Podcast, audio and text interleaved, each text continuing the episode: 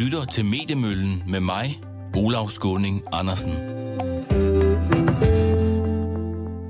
Er netmediet Pio bare en fordækt socialdemokratisk partiavis, der udspreder propaganda for regeringen? Vi tager debatten her i studiet, hvor vi også ser på, hvordan medierne i den forløbende uge spillede en rolle i, at vi måske kom nærmere en opklaring af mordet på den svenske statsminister Olof Palme, der blev myrdet for 34 år siden. Du lytter til Mediemøllen her på Radio 4, programmet der klæder dig på til at forstå, hvad der sker i den danske medieverden. Radio 4 taler med Danmark. Men vi begynder med en sag, der i denne uge udspillede sig i højesteret. Her har den radikale politiker Morten Helve Petersen anlagt sag mod ugebladet Se og Hør, som en udløber af den såkaldte Se og Hør-skandale. For mere end 10 år siden skaffede Se og Hør sig ulovlig adgang til Morten Helve Petersens kreditoplysninger. På den måde kunne ugebladet finde ud af, hvor Morten Helve opholdt sig, og på den måde skrive afslørende historier i Se og Hør.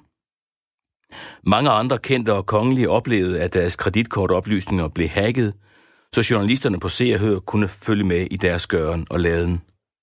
Alle koncernen, der ejede Se og Hør, og ejer Se og Hør stadigvæk, blev dømt til at betale 10 millioner kroner i bøde, og tidligere redaktører og journalister på Se og Hør er blevet idømt fængselsstraf.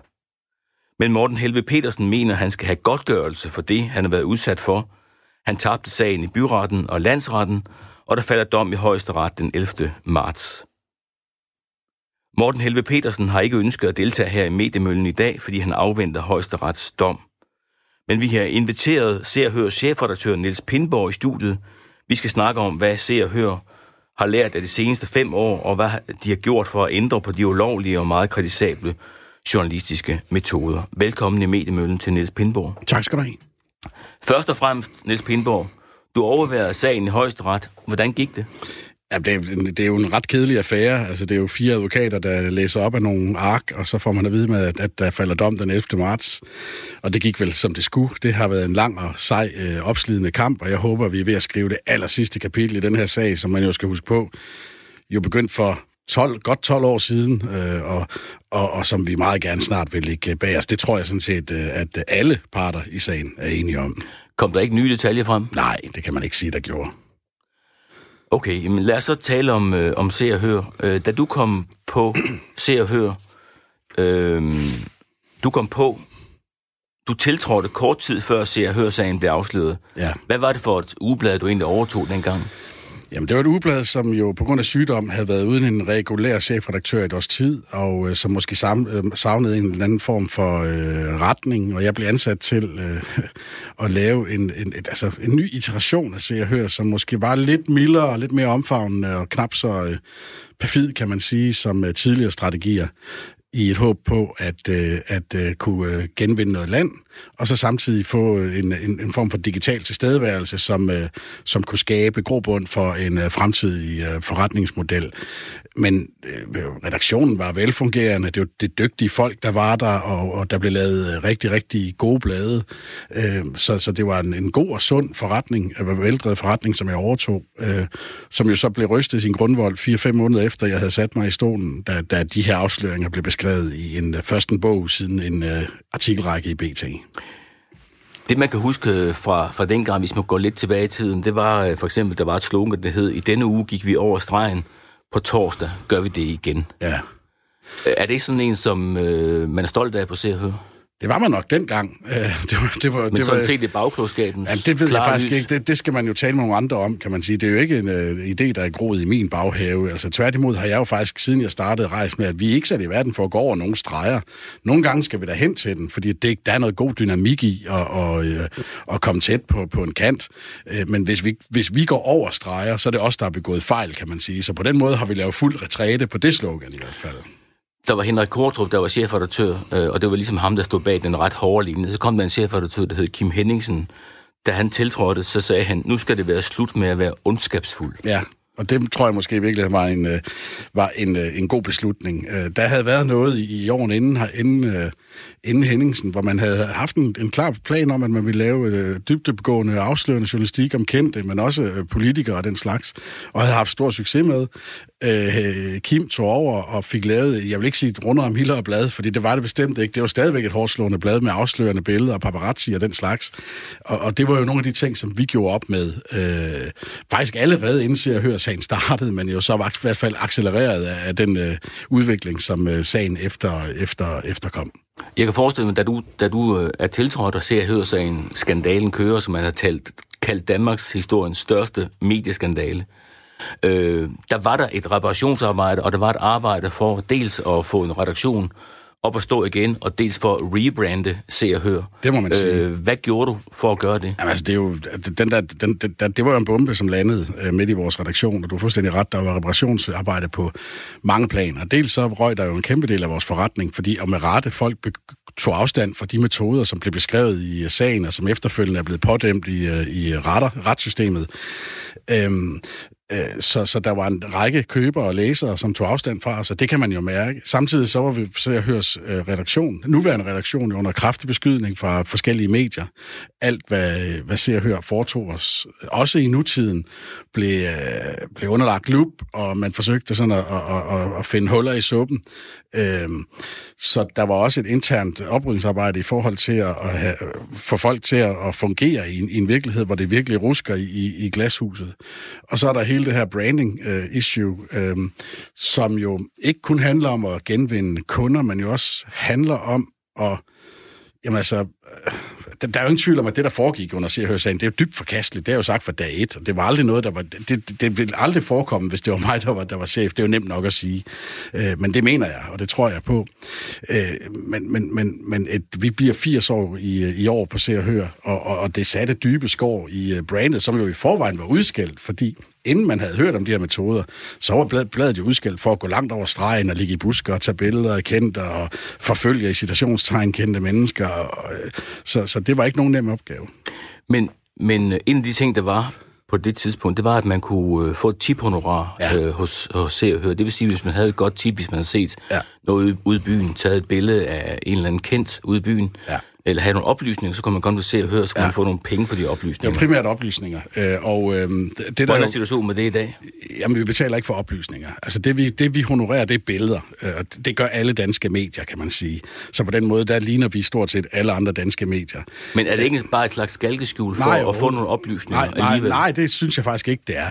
Man kan sige, det er jo det er noget af det første, jeg gjorde, da vi, da vi skulle begynde at rydde op. Det var, at jeg skulle rydde op i retorikken omkring uh, Se og Høre.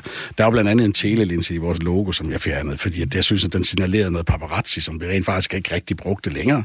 Og så var der det her med tiphonoraret, som jo i og for sig ikke er ulovligt. Øh, man kan diskutere smagfuldheden i det. Øh, der kan være mange meninger. Øh, men der er ikke noget ulovligt i at honorere folk for et stykke arbejde. Det var virkelig det, man havde gjort. Men jeg synes, jeg synes det var svært at forene med øh, den storm, som var imod se og høre. Så vi valgte at sige, oplysninger kan vi ikke betale for, men billeder skal man simpelthen betale for. Ellers så kommer øh, øh, ophavsretsloven efter os. Øh, og men jeg har jo været på en, jeg har været på en tabloidavis, øh, hvor jeg var chefredaktør på BT, ja. hvor man jo også kunne sige, okay, så taler man, betaler man for øh, nogle oplysninger, men, men øh, det er jo så reelt billederne, man betaler for. Ja, er, det, er sige, det tilsvarende her? Nej, det ved jeg ikke, om det er. Altså, det, det, hos os er det billederne. Man kan simpelthen ikke få penge for oplysninger hos Se og Hør. Øh, men man kan, ligesom man kan på alle andre medier, øh, håber jeg, at de betaler for, øh, for billeder, for at tage billeder af freelance eller øh, læse fotos. Okay. Ja. Øhm, bruger I paparazzi-billeder egentlig nu? Altså paparazzi i den forstand, at vi ligger dagvis i en busk i uh, karkobukser og venter på, at den kendte mand kommer ud af døren med sin elskerinde, så nej. Paparazzi-billeder i den forstand, at vi køber er til billeder af Justin Bieber på en sommerferie taget af et, uh, et udenlandsbyrå, så ja. Øhm, og hvis man identificerer paparazzi-billeder helt bredt, øh, så er det vel dybest set billeder af folk, der ikke ved, at de bliver optaget. Eller ønsker.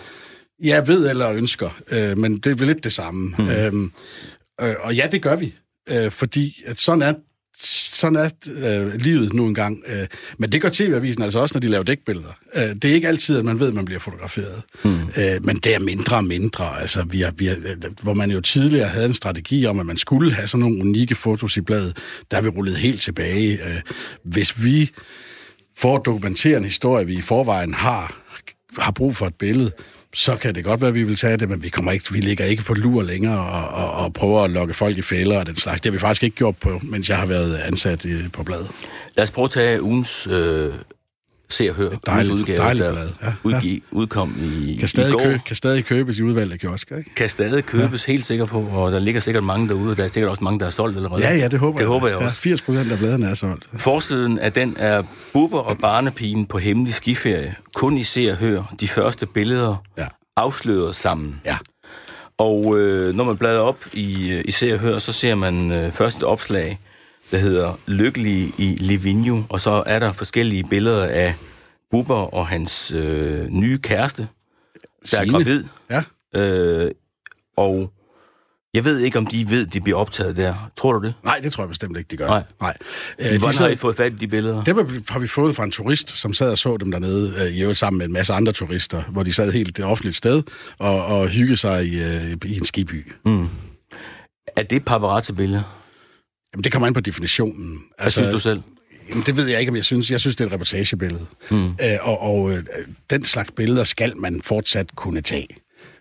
Øh, det, som jeg synes, man ikke skal tage, det er billeder, hvor man ligger på lur, og hvor man øh, lokker folk i fælder, og hvor man i virkeligheden sidder og venter på, om der måske er en historie, når der kommer nogen ud af døren. Her er der jo oplagt en historie. Bubber har... Øh, efter et langt ægteskab og nogle børn, øh, gjort øh, sin øh, gode veninde gravid, og tillykke med det.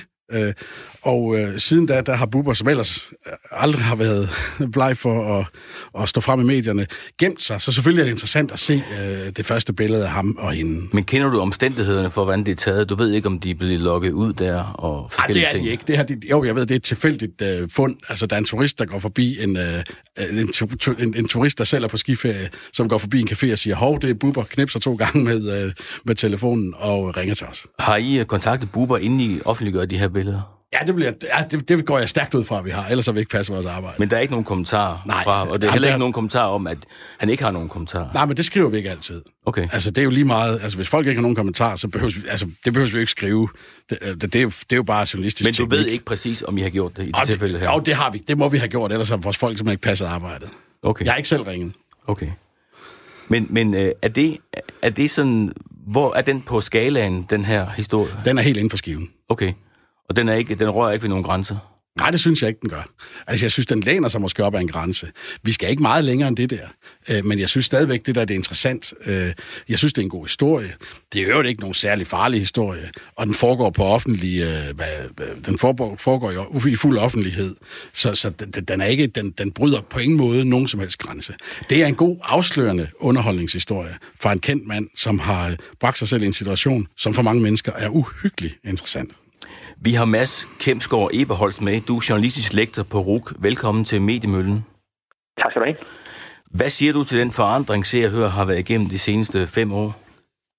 Jamen, altså, øh, det har jo været noget af en dannelsesrejse, også når nu man hører øh, Spindborg fortælle omkring det, det, den butik, han overtog, kontra den butik, som, som vi måske ser i dag, så har det helt tydeligt været en, en dannelsesrejse for, for bladet, og det synes jeg egentlig også, hvis man ser det udefra, øh, at, at man godt kan, godt kan fornemme, øh, hvor, hvor, der, hvor der helt tydeligt bliver lagt vægt på, på, på nogle meget tydelige underholdningskriterier i dag. Øh, og det er jo egentlig også det, som, som blev hævet frem her med, øh, med eksemplet med, med, med buber på skiferie.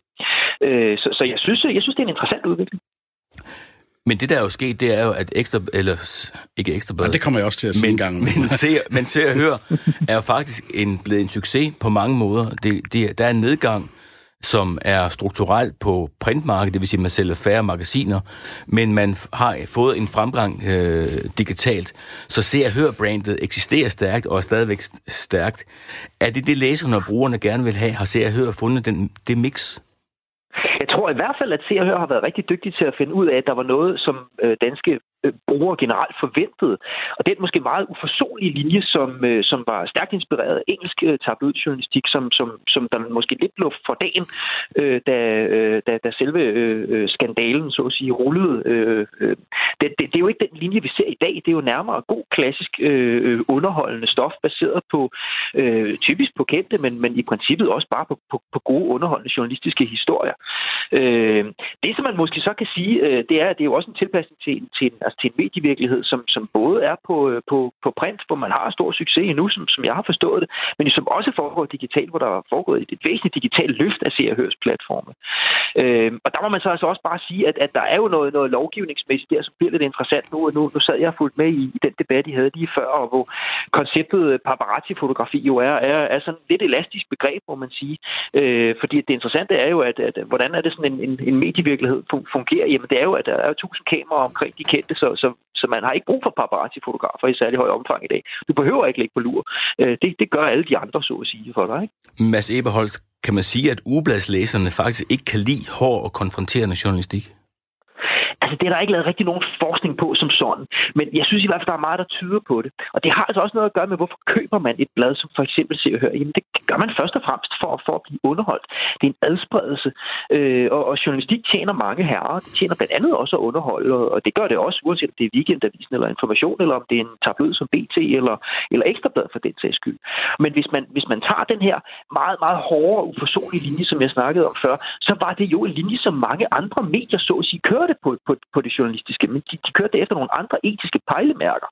Øh, og det, øh, det, det viste sig til synligheden at være noget, der ikke viste sig at være så salgbart, øh, som det gode klassiske underholdende, som, som klart er salgbart, også i Danmark. Mads Eberholst, øh, er du egentlig overrasket over, at Se og Hør overhovedet eksisterer i dag? Det var Danmarks største medieskandale. Altså, vi var nok mange, da, da, da skandalen rullede, der, der, øh, der var lidt overbevist om, at det her det godt kunne være lidt en sten i... Øh, øh, øh den, den, den, den første sten på, på graven af mange, måske.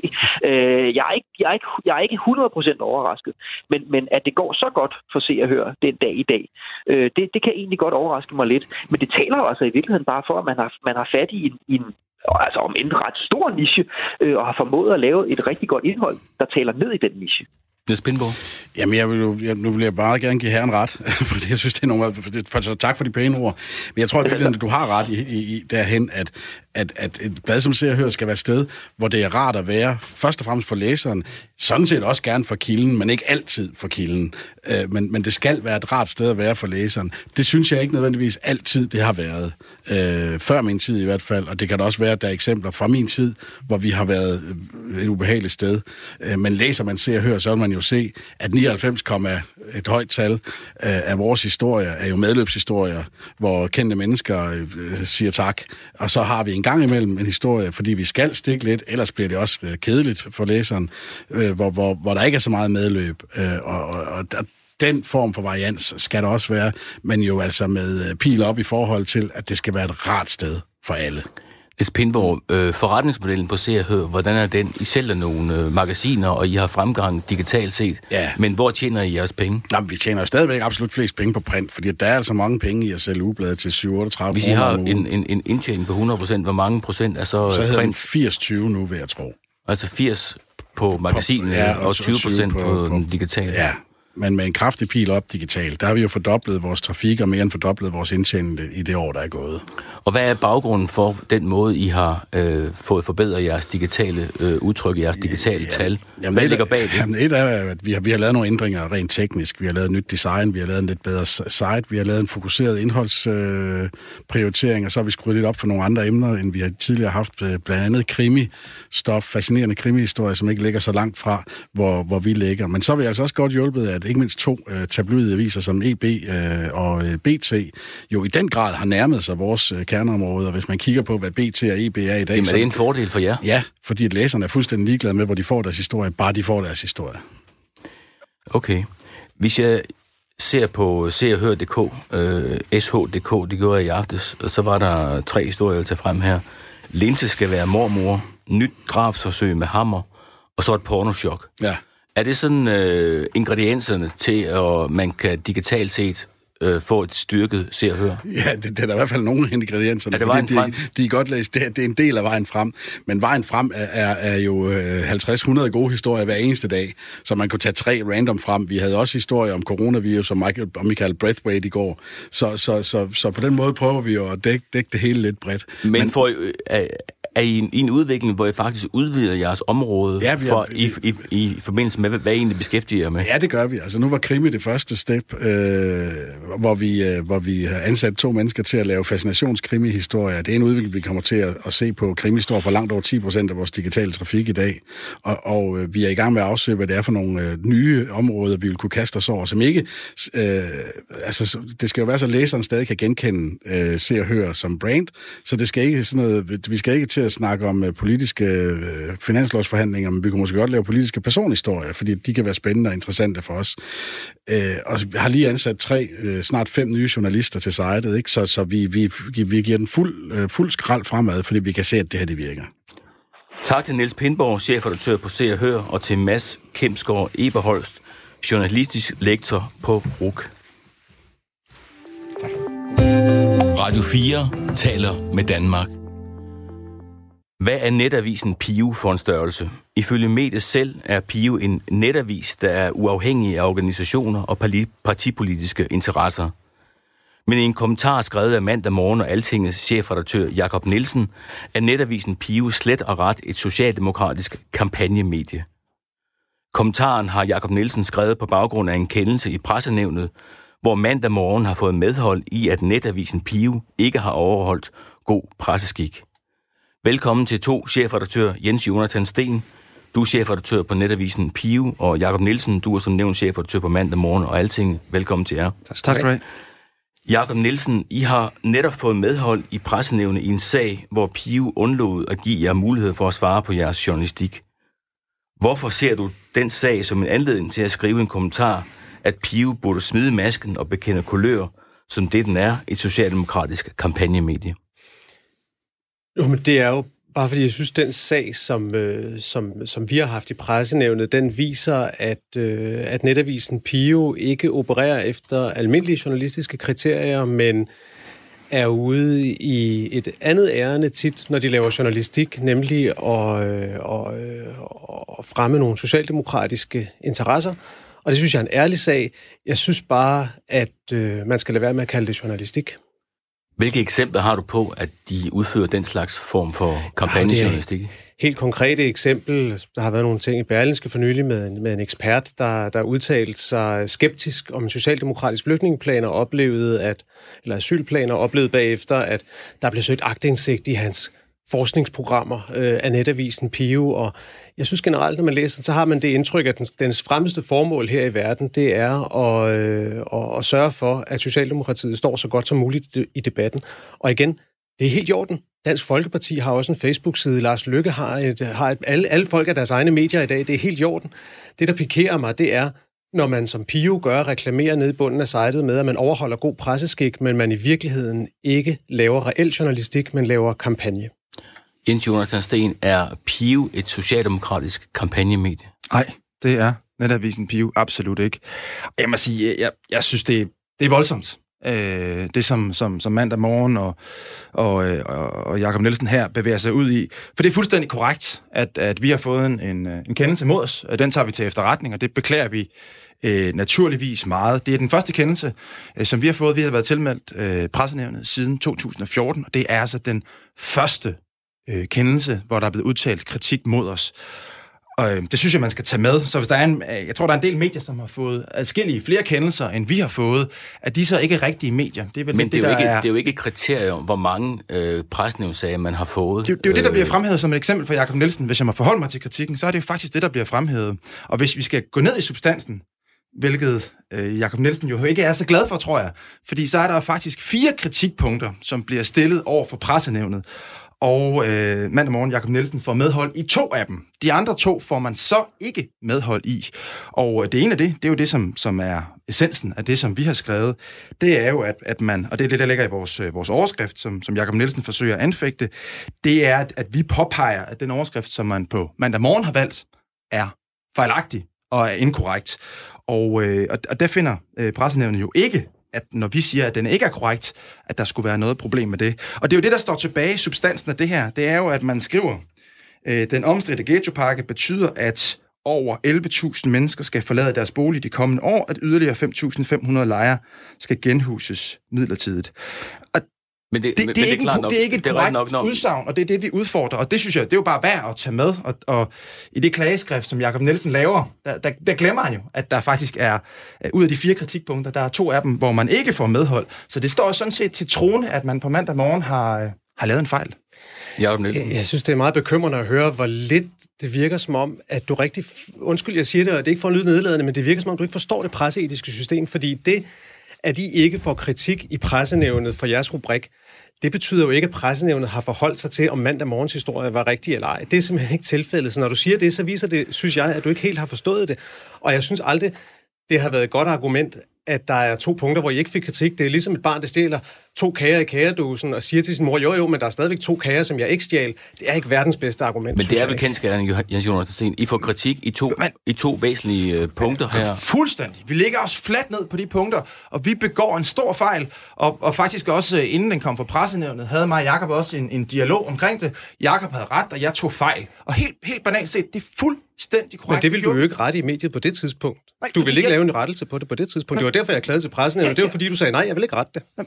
Nej, Jacob, det var fordi, jeg faktisk ikke troede, at vi havde begået en fejl.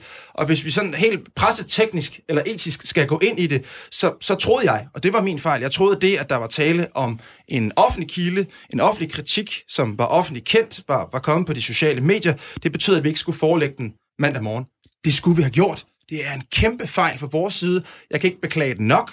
Det har vi taget ved lære af, og den fejl kommer vi aldrig til at begå igen. Men det var mig, der havde misforstået det faktuelle, og Jakob, der har ret. Det ændrer bare ikke på, at der stadigvæk er et substansspørgsmål i det her, hvor man fra mandag morgens side har overdrevet en overskrift, og dermed kommer til at komme ud med et udtryk, som øh, er misvisende i forhold til det, læserne vil forstå. Jakob Nielsen, det er jo, nu er, har vi fået øh, det fastslået, at øh, Pio har lavet en fejl. De har fået en rettelse af presnævnet. Øh, er det så ikke nok? Øh, du fremturer jo ret meget i den kommentar ja. om, at Pio faktisk øh, lever øh, under dække af at være et almindeligt, øh, almindelig avis, så er det faktisk en socialdemokratisk kampagneavis. Ja. Er det ikke at smide over stregen?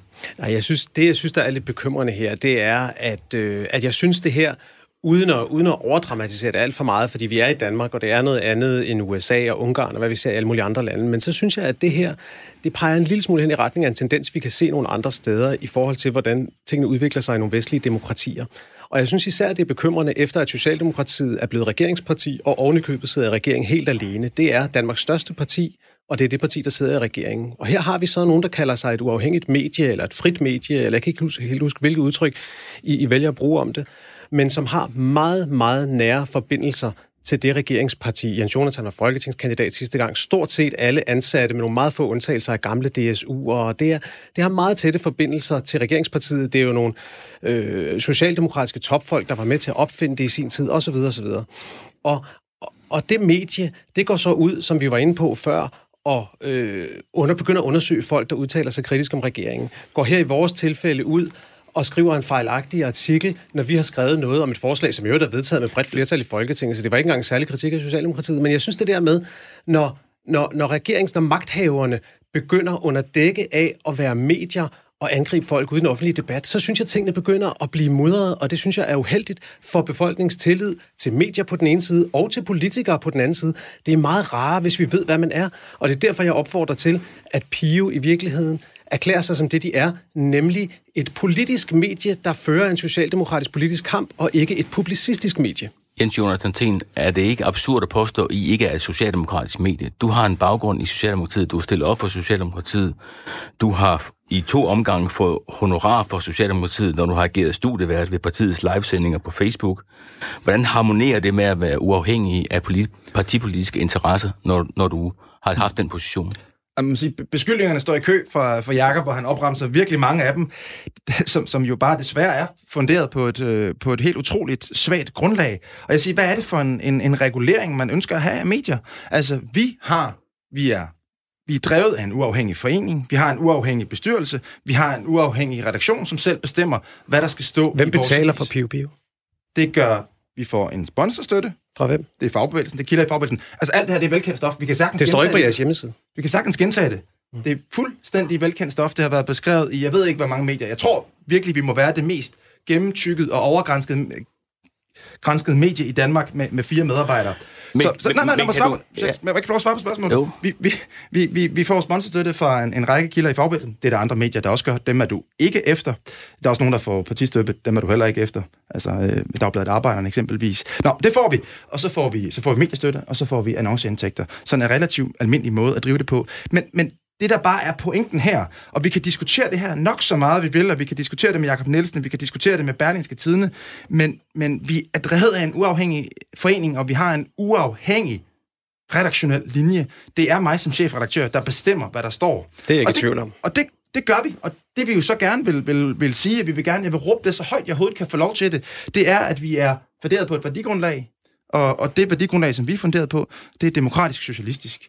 Og det står vi jo på mål for, det siger vi jo hele Og det er tiden. helt i orden. Og hvis man, at og hvis man- er jo funderet på forskellige og- og værdigrundlag, hvis, så hvis det er man helt i er orden. så forvirret over det, Det er så skulle man prøve at, at stille ind på vores navn. Altså, vi hedder Netavisen Pio. Det er opkaldt efter Louis Pio, som var publicist og, og medstifter af Socialdemokratiet for, for, for over 100 år siden. Men- så, men- så du har nok ikke grund Jens til at være så skal du, forvirret. kan du nævne tre artikler, hvor I har været kritiske over for Socialdemokratiet?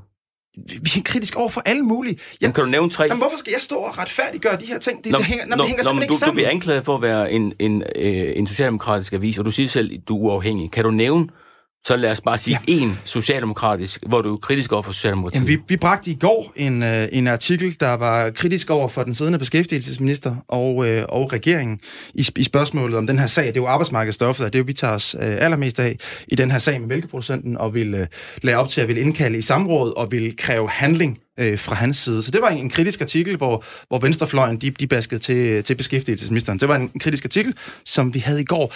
Dem har vi masser af, men, men det her lille bitte medie, som netavisen Bio er, vi skal retfærdiggøre alt, hvad vi nogensinde har gjort. Og det er jo, jeg kan jo også forstå, at det her med, at vi begynder at lave agtindsigter, det er noget, man gerne vil stille spørgsmålstegn ved. Har vi lov til det? Jamen, Men det er vel derfor, hvem det, er det, Det det er der fordi, man er, ved. Du har lige gjort det, det er vel fordi, man er i tvivl om, om I er tilknyttet regeringen, det regeringsbærende parti, eller I ikke er, at I spiller med fordækte kort. Jamen, Der, altså, der er jo ingen fordækte kort. Den her konstruktion har eksisteret siden øh, 2012, og der har aldrig været noget problem.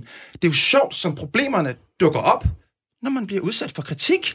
Altså, når Jakob Nielsen skriver Hov, hov, i vi, det her hov, hov, knæskrift... hov, hov. Vi, vi klagede ikke over, at vi blev udsat for kritik. Vi klagede over, at I lavede dårlig journalistik, og det fik vi pressenævnets medhold i, så der er ikke så Ej, meget at det er diskutere. ikke korrekt. Jo, det gjorde Det er vi. jo ikke, vi lavede jo ikke dårlig journalistik. Jo, det er da det, når de vi siger. kritis, når vi, Nej, de kritiserer to enkelte punkter. Det må du, du må jo Dårlig Jeg til. kritiserer, at der ikke blev forelagt Dårlig journalistik. øh, nogle oplysninger Ja, ja, som så vi- mandag det, morgen. det er en klar procesfejl. Ja. Ingen tvivl om det. Procesfejl? Og det skal vi tage ved Det er da journalistik, det er da ikke en procesfejl. Det, det, er det er da en procesfejl. Altså, men, men, men, Men det synes jeg siger meget om din holdning til journalistik. Jamen, jeg har... På, på den anden side, Jacob Nielsen, at Jacob Nielsen øh, tjener det egentlig ikke til Pius fordel, at de tilmelder sig presnævnet. Altså, der er alle mulige andre medier, der går ind, øh, Dansk Folkepartis medier og andre mm. medier, der er øh, ikke tilmeldt presnævnet. Det vil sige, de skal ikke overholde de presseetiske regler. Pio forsøger at overholde de presseetiske regler. Er det ikke jo. positivt? Jo, det kan man sige. Det er selvfølgelig også derfor, at vi nu har valgt at og, og i hvert fald benytte os af de regler til så at få slået fast, at så skal de i hvert fald også lige gøre os opmærksom på det, når, øh, når, når Bio ikke laver ordentlig journalistik, som de ikke har gjort her. Men, men jeg synes jo bare, at uanset om man så har tilnævnt pressenævnet eller ej, så synes jeg bare, at det, der godt kan være lidt bekymrende, det er det her med, at man foregiver sig for at være, foregiver at være et, men i virkeligheden mest er en slags kamporganisation. Og jeg synes, det er ærgerligt, Du- at du vi er skal forplumre den offentlige debat på den har. måde. Ja, men det er, det er min påstand, det er Ja, ja. rigtigt, men det er virkelig min påstand, at det er I. En påstand mere, du har, det er det der, altså, i det her anklageskrift, som, som du har lavet mod os, øh, der siger du, at man skal passe på med at blive for tyndhudet. Og det er jo lige præcis det her, det handler om. At du skal netop passe på med at være for tyndhudet. Nej, men det var Vi- bare, vi fordi vi, er- ikke vil vi- acceptere, at I, at I, at I, at I forklædt som journalistik Vi er skrev noget som- forkert vi er jo om os. som noget som Jo, jo, fordi Altså, I vi er siger jo til, mest pressenævnet. Ikke i munden på hinanden. Vi, vi er jo et af de mest deklarerede medier. Vi er et af de mest gennemanalyserede, gennemtrawlede medier overhovedet. Altså, vi kan blive ved med at give de her forklaringer, men, men sagens kerne er, at vi har eksisteret i så mange år, som vi har. Dine anklager, det her, hvor du blander det hele sammen og beskylder os for at være sejle under falske flag og være manipulerende og alt muligt, den kommer sjovt nok først, som vi kritiserer jer, og som vi kritiserer jer for en, for en overskrift, som, som der ikke er dækning for i en artikel, som I har skrevet. Det er først der, det kommer. Og jeg, lægger mig igen så mange gange, jeg skal fladt ned for den fejl, vi har begået. Øh, der var en kritik, som vi ikke fik forelagt. Ja, det skulle vi have gjort. Men det Plus, at I skrev noget forkert om vores artikel, det, ændrer, det bliver også kritiseret for. Der er, der, er en, øh, ja, der er en underoverskrift i artiklen, mm. som, som skulle være rettet. Øh, til gengæld så på hovedpointen, øh, der får I ikke medhold i det, som I, I prøver at stille her. Men pointen står stadigvæk til trone, og det er, at, at I først rejser kritikken, når vi går til jer.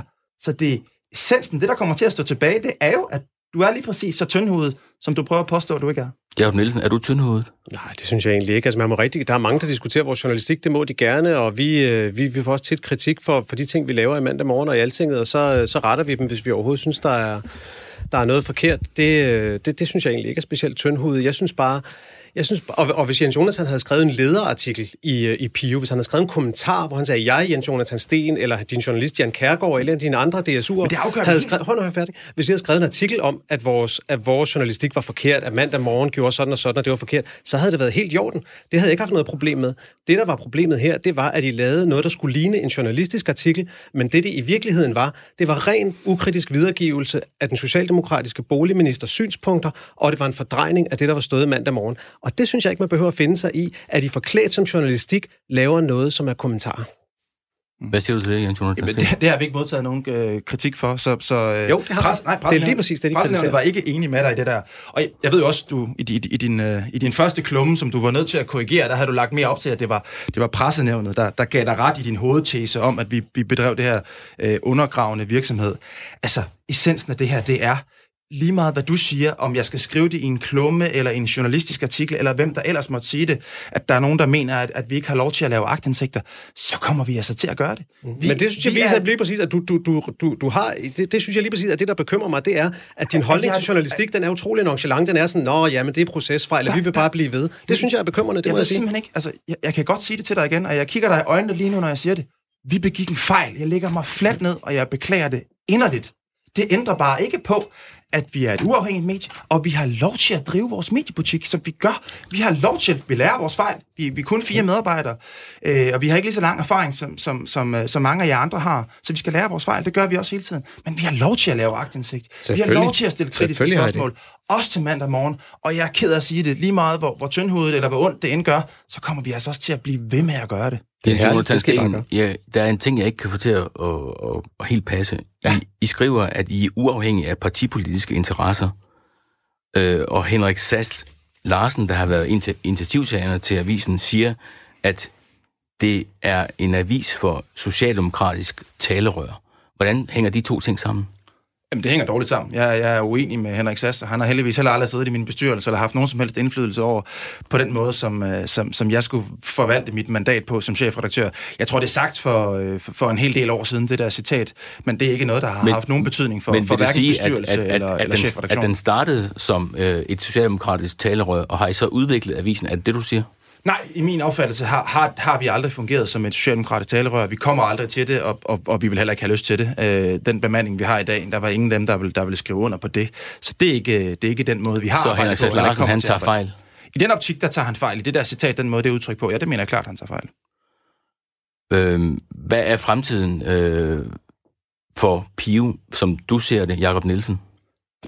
Det tror jeg ikke, jeg har nogen holdning til. Det, øh, det, det, det må... Det må øh Socialdemokratiet og fagbevægelsen og PIO og hvem det ellers er, der står bag øh, det her meget underlige medie, det må de jo afgøre, hvad, hvad fremtiden for dem er. Jeg synes bare, at hvis de laver journalistik og skriver i bunden, at det er journalistik, der respekterer de presseetiske regler, så skal de huske at gøre det. Nå, hvis vi accepterer det her, kan der så komme andre medier, der gør det samme? Er det, det er jo klart, det er, men hele, mediebilledet, hele, hele mediebilledet er under forvandling, og det synes jeg, det, det kan man godt, jeg ved ikke, om jeg frygter det, fordi det er bare virkeligheden, det skal man nok bare acceptere, at det er sådan i dag, at hvor vi i gamle dage havde et, øh, et mediebillede, hvor medierne ligesom er nogle meget magtfulde institutioner, der bestemte, hvad der var på dagsordenen, og kilderne, de måtte håbe, at de kunne få et læserbrev i avisen, eller få en journalist til at skrive om det, så er det jo alt sammen eksploderet i dag. Folk kan skrive på Twitter eller Facebook, eller kan lave deres egen hjemmeside og deres egne medier. Det er der masser, der gør, og det synes jeg er en sund udvikling faktisk. Det har været med til også at gøre medier bedre, og det har været med til, at medier er pillet lidt ned fra den pedestal, hvor at de sad alene på, på formidlingen. Det synes jeg alt sammen er rigtig, rigtig sundt. Men den lille, den, den, den lille ting, som jeg synes godt kan være lidt, lidt bekymrende ved det, vi ser med Pio, det er, at der er et medie, der er så tæt forbundet med magten, som Pio er, og som så bruger den position, lidt forklædt som publicistisk medie, til i virkeligheden at agere politisk organisation. Det bekymrer mig lidt. Jens Jonathan Sten, hvilken herre tjener du? Jamen, jeg tjener det værdigrundlag, som, som vi er født ud af, så det, det er op til min, min bestyrelse at, at bestemme det og, og smide mig ud, hvis, hvis jeg går fejl. Uh, men jeg vil faktisk sige, at jeg, jeg, jeg er meget glad for at høre, høre noget af det sidste, jeg hører Jacob sige her. Det er nemlig det der med, at, at et mangfoldigt mediebillede er en styrke i Danmark. Uh, og jeg synes, man skal deklarere sig klart og ærligt. Uh, det synes jeg også, vi gør. Jeg synes, vi agerer ud for det. Og igen, så vil jeg sige, at, at vi har fået... Vil I så gerne offentliggøre, hvor mange penge forskellige donorer giver til jer? Det har vi gjort. Det, det er offentliggjort af adskillige omgange, så... Så, øh, så det tal kan vi godt se. Det, det tal kan I godt tak se. Vi fremlægger det gerne igen. Jens Jonathan Sten, chefredaktør på Netavisen Pio, og Jakob Nielsen, chefredaktør på Mandag Morgen og Altinget. Tak fordi I kom. Selv tak. tak. Radio 4 taler med Danmark. Den 28. februar er det 34 år siden, at den svenske statsminister blev dræbt på åben gade i Stockholm.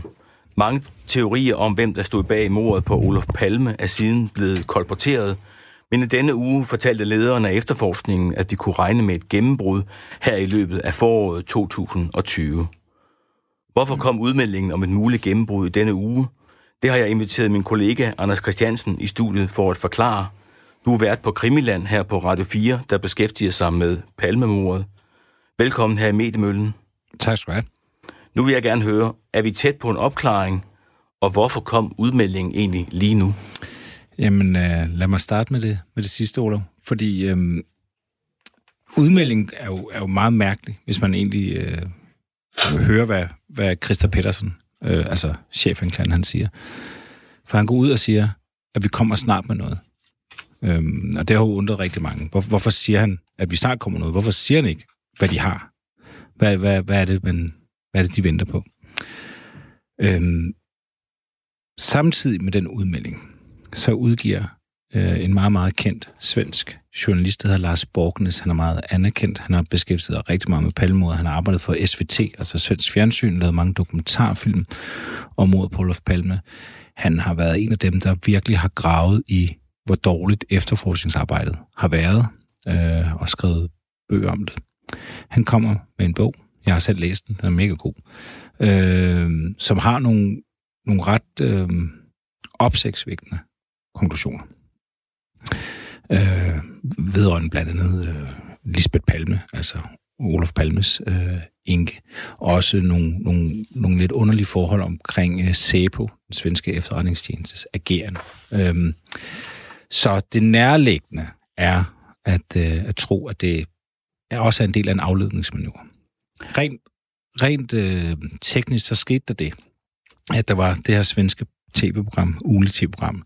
Jeg tror på dansk hedder det sådan med ugens forbrydelse eller sådan noget. De, øh, de havde jo lavet et bondet interview med ham og Lars Borgnes, som de skulle bringe vedrørende bogen, og så ringer de så til Christa Petersen, øh, chefanklageren, og siger, øh, har du nogen kommentar til de her teorier? Og der er det så, han siger til journalisten, vi kommer med vores her om lidt.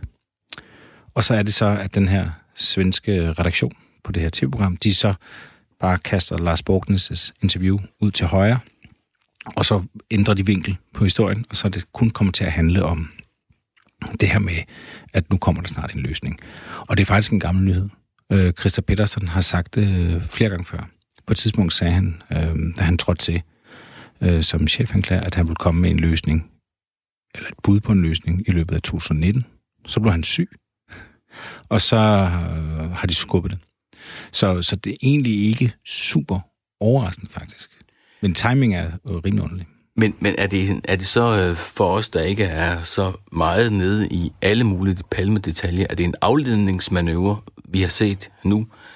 Øh, eller er det noget, vi faktisk reelt kan, kan stå med en potentiel, øh, navnet på den potentielle morder her i løbet af foråret?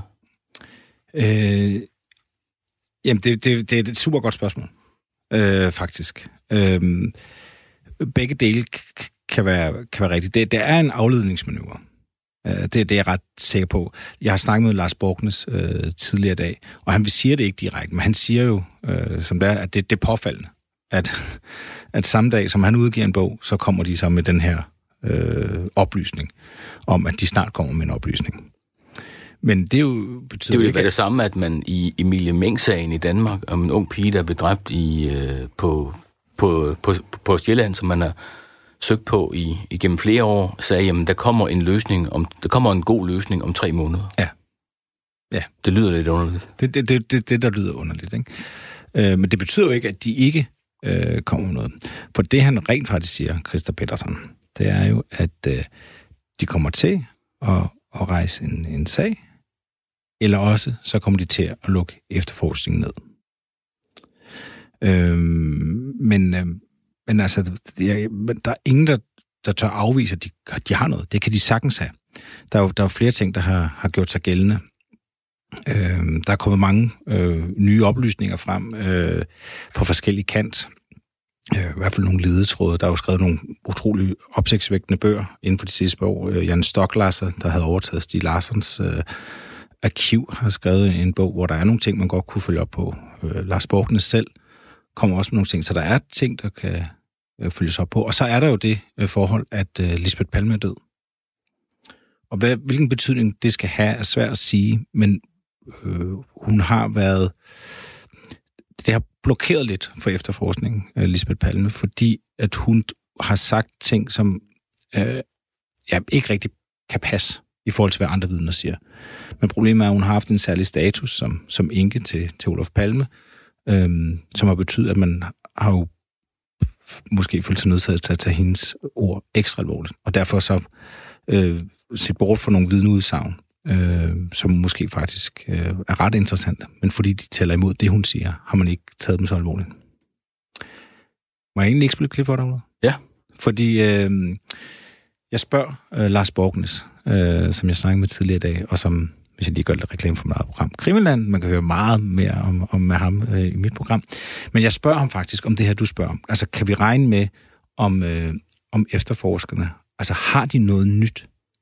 Øh, det spørger mig om. Skal vi ikke lige prøve at høre det? Har du nogen idé om, om de har et eller andet nyt at komme med? Ehm,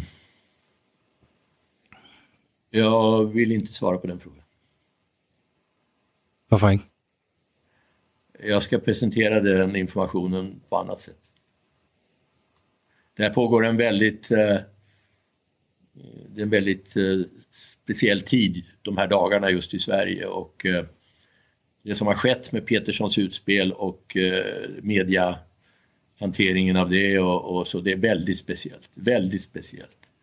Eh, det är frågor överallt kring detta och eh, om man man måste försöka förstå det på ett sätt. Jag har försökt förstå det på, på, eh, på, på, på ett sätt och eh, jag måste så att säga få den eh, bilden klar innan jag vill uttala mig på det.